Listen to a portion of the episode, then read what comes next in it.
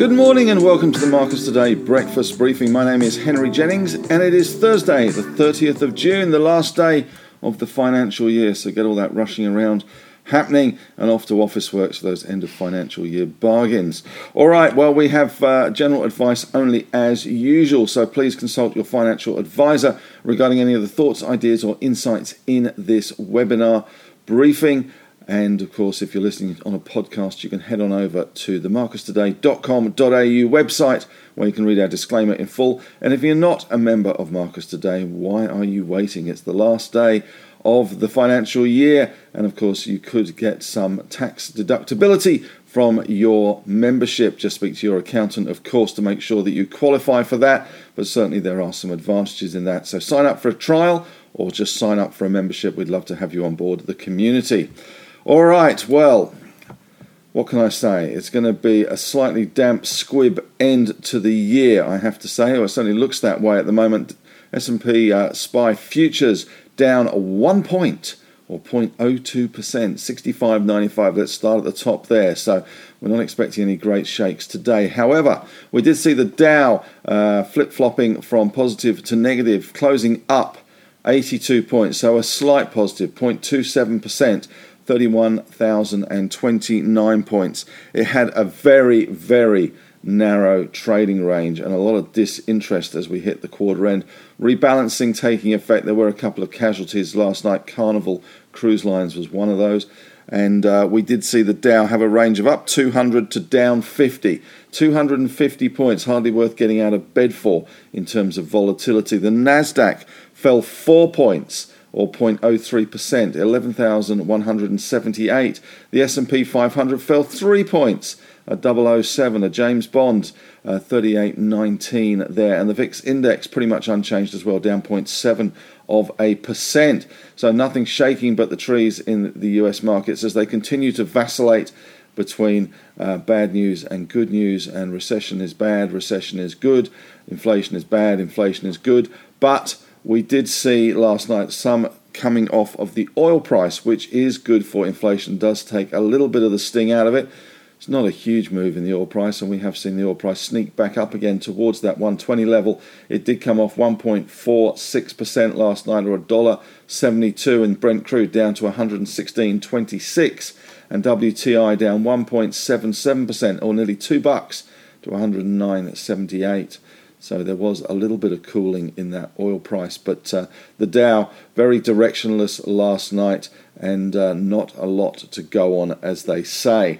But um, you know, a very tight trading range, 250 point trading range. That's unheard of in the Dow, where we're usually eight, seven or eight hundred points at least in terms of trading range. So a lot of people have left for the coast, as they say. Gold down $3.70 or 0.2 of a percent to 1817.5.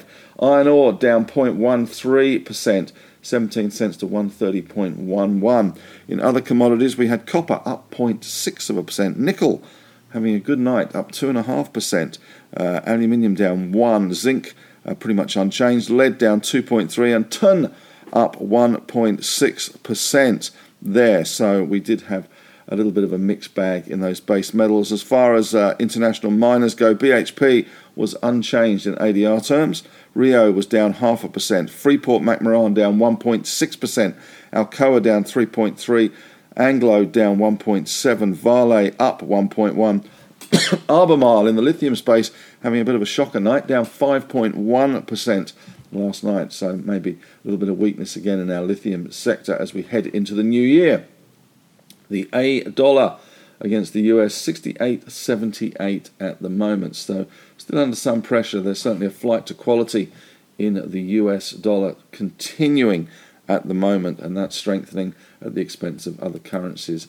Here you can see the S&P 500 pretty much all over the place, very convictionless trade, very thin trade as well. Once again, we are seeing volumes very much on the low side. A lot of rebalancing going on as well in the US markets at the moment because it is quarter end. And of course, we head into results season kicking off in a week or so's time in the US. We had Apple up 1.3%, Meta up 2%, Google pretty much unchanged, Microsoft up 1.5, Amazon up 1.4%. So that was the good news.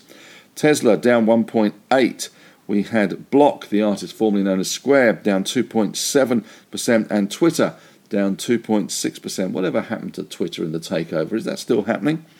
Uh, in US banks, we had pretty much nothing really going on at all. It was a nothing burger in US banks. Uh, the best of the bunch was Goldman Sachs up 1.3%. I think they got an upgrade, a broker upgrade there, and Bank of America was down 1.4%. So, um, sorry, 1.24% Let's put the two in. We can't miss the two out. So, as I say, not a lot of conviction either way in the US market. Still fishing for a bottom, as they say. Still trying to find that bottom after a pretty miserable quarter. It's the worst first half that we've seen in the US markets for many a long moon. So, it's not a good end to the quarter. Major stories coming out of overseas. Uh, stocks finished almost flat grinding session. Uh, Fed's uh, Mester said she would back a 75 basis point rate hike in July if conditions remain the same, if the song remains the same.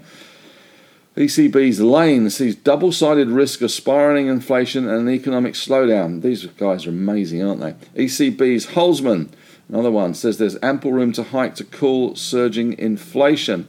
Well, guys, you haven't yet hiked. Inflation is surging. It's gone through 10% in Spain. It is coming off a little bit in Germany. Uh, we did see that inflation posting a surprise decline in Germany. But Spanish inflation is a 37 year high. And yet the ECB has still not raised rates. They talk about it, but they don't do anything about it. They are still negative. Let's repeat that. ECB official rates are still negative, and Spanish inflation is a 37 year high, and German inflation at least is coming off a bit. But come on, ECB, talk about asleep at the wheel. You've actually thrown the wheel out the window. Uh, sell the rally is the new game plan as the ETF dip buyers disappear, and OPEC Plus total output since May 20 more than half a million barrels behind its pledge. That was we did see the oil price come off last night, but that was to do with US inventories and slightly diminished demand. What to expect from our market today? Well, not a lot is the answer, with SPY down one point, but it is the end of financial year, so expect some window dressing, maybe expect some late stage tax loss selling as well, especially if the market goes quiet. We could see some big moves uh, to the downside or even maybe to the upside I guess, in some of the, uh, the smaller caps that do have liquidity issues, especially when confidence leaves the building, as Elvis has, and we do see the um, volumes dry up. So there's going to be a lack of conviction, I suspect, here today as well. Maybe a little bit, a little bit of strength in some of those resource stocks, but um, I think it's going to be a pretty lackluster end to the financial year. And what has been a pretty lackluster financial year, to be honest, the ASX 200 is heading for its third yearly loss in the last decade, down around 8%. Last year, let's put some perspective around it, it was up 24%. So down 8% this year, up 24% last year. The small ords is down 20% this financial year. I just checked that number, 19.7% to be precise. But ASX small ords has had a bit of a shocker. I suspect uh, buy now, pay later is probably part of that problem. In uh, news today, we've got Australian private sector credit for May. We've got New Zealand uh, ANZ business confidence for June and Chinese manufacturing and non manufacturing PMI for June. This comes uh, yesterday, of course, we had retail sales numbers uh, 0.9% for May, which was, uh, I think, a record for retail sales. Excuse me. And it's uh, surprising, and something I talked about last night on Ask the Analyst, that we have had this cratering in Australian consumer stocks, both discretionary and uh, non discretionary to some extent. Wesfarmers, I'm looking at you. But um, there we have those retail sales numbers yesterday, uh, pointing to uh, pretty good times still out there in retail land, although some of it was skewed towards department stores and cafes, restaurants, and services, so maybe not so much stuff, more experiences. But um, an interesting divergence there between those retail sales numbers and the retailers themselves. JB Hi Fi, Harvey Norman, all accent, all of them looking pretty soft and soggy and unloved yet we're still spending money and still have money to spend, it seems. So uh, that dichotomy remains. As far as 10 year yields go, US 3.09, Australia 3.69, Germany 1.51, so coming off a little bit. In European markets, Stoxx 50 was up 1%, FTSE down 0.1, and the DAX down 1.7, CAC down 0.9. And we do have a central bankers talk fest in Spain at the moment. They always pick nice places to go to have their Talkfest. Uh, price growth unexpectedly hit a record 10% in Spain, while easing off in Germany. So we've talked that. One of the reasons the oil price fell was the mixed US crude inventory report that showed US crude inventories fell as refiners boosted run rates. This is one of the problems we've seen with uh, oil prices and gas prices, as they say in the US, is that it's about refining capacity, not just the price of oil. So it's important to bear that in mind. It is capacity and refining capacity that has been to blame for some of these peaks in the oil price. Natural gas prices in Europe, though, rose to their highest level in almost two weeks. Looks like the European nations are stockpiling and storing natural gas ahead of winter. Probably sensible given the Ukraine or Russia war is likely to roll on for some time, and there is always the threat of Russia pulling their gas supplies into Europe completely and their oil supplies. So the sword of Damocles remains over the European economy. So they are making hay while the sun shines and storing as much gas as they can, pushing those prices up. Victoria, well, we're all talking about, uh, I don't know if you're talking about it, but some people are talking about it. West Australian uh, gaming and wagering licenses, there's a number of players playing in that space or trying to get that one sorted. But the Victorian wagering license, gaming and wagering license, is in discussions or comes up for discussions very soon. Of course, Tabcorp has got the license in Victoria and is trying very hard not to lose that license. They're obviously the front runner as the incumbent, but that is a far, far bigger market, sorry, WA, than uh, the Western Australian market is for wagering. Uh, the ASX heading for that third yearly loss in a decade. Volt Bank, which was one of the neo banks that was going to revolutionise the world, when it's handing back its bat and ball with its license and it's returning money to its deposit holders. So that was a bit of a fail for them. The big four banks were probably shaking in their boots with Volt Bank, but um, no longer a threat.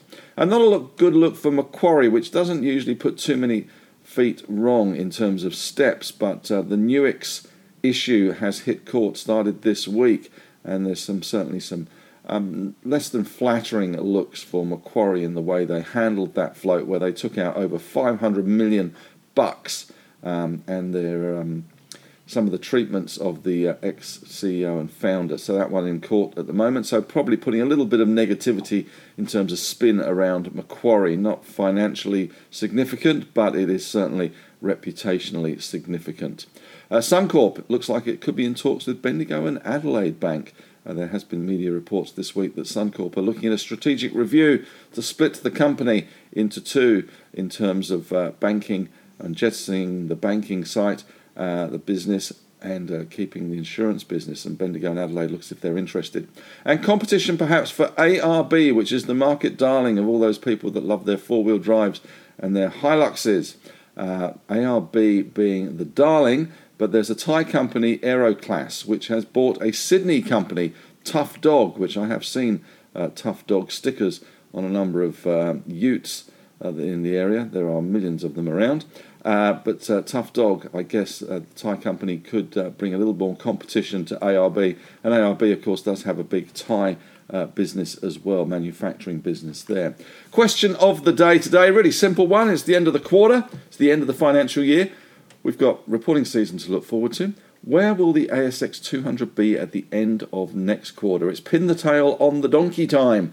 Your guesses, your forecasts, whatever you want to call them, your uh, look in the stars, uh, look in your horoscope. Where will the ASX 200 be at the end of next quarter? That's the level, not uh, where it physically will be, but what price, what level will the ASX 200 be at the end of next quarter? And I will send a bottle of something nice to the nearest the pin so um, get guessing. I'll put that up on Facebook and you can have a little stab at that one at your leisure. We'll keep that open for a few days. Well, that's it for me today. Thanks very much for listening. You can head on over to the Facebook discussion group. I've put a link in there for the Ask the Analyst session last night, where we had um, around 120 odd people uh, tune in for that, which is always nice to see. It's not good to be talking to myself for an hour and a bit. And I've also listed the stocks that we talked about, and there was a wide range of stocks uh, last night that we talked about from Wesfarmers to Jumbo Interactive to Liontown, Baby Bunting, Syrah, A2 Milk. So we did cover a whole range of stocks, probably about 30 stocks in all. So it was a bit of fun. If you did tune in, thanks very much for tuning in. If you didn't, you can see the recording and it will be in the newsletter and it's also on the Facebook discussion group. If you're listening to this on a podcast, then we'd love to have you uh, listen to some of our other podcasts. We've got the Market Strategy podcast every day, which is the fly on the wall market, uh, our morning meeting. Uh, look there at our morning meeting, what we're discussing. There's the On the Desk podcast with the team in Melbourne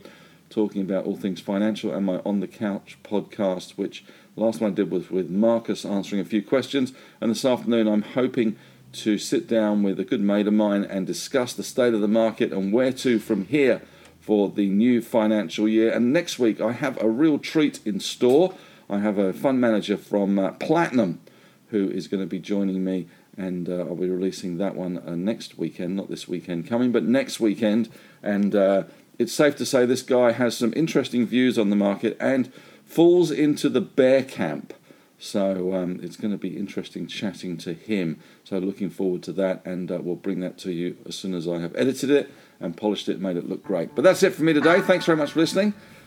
Happy New Year for tomorrow, and uh, may the trading gods be with you today.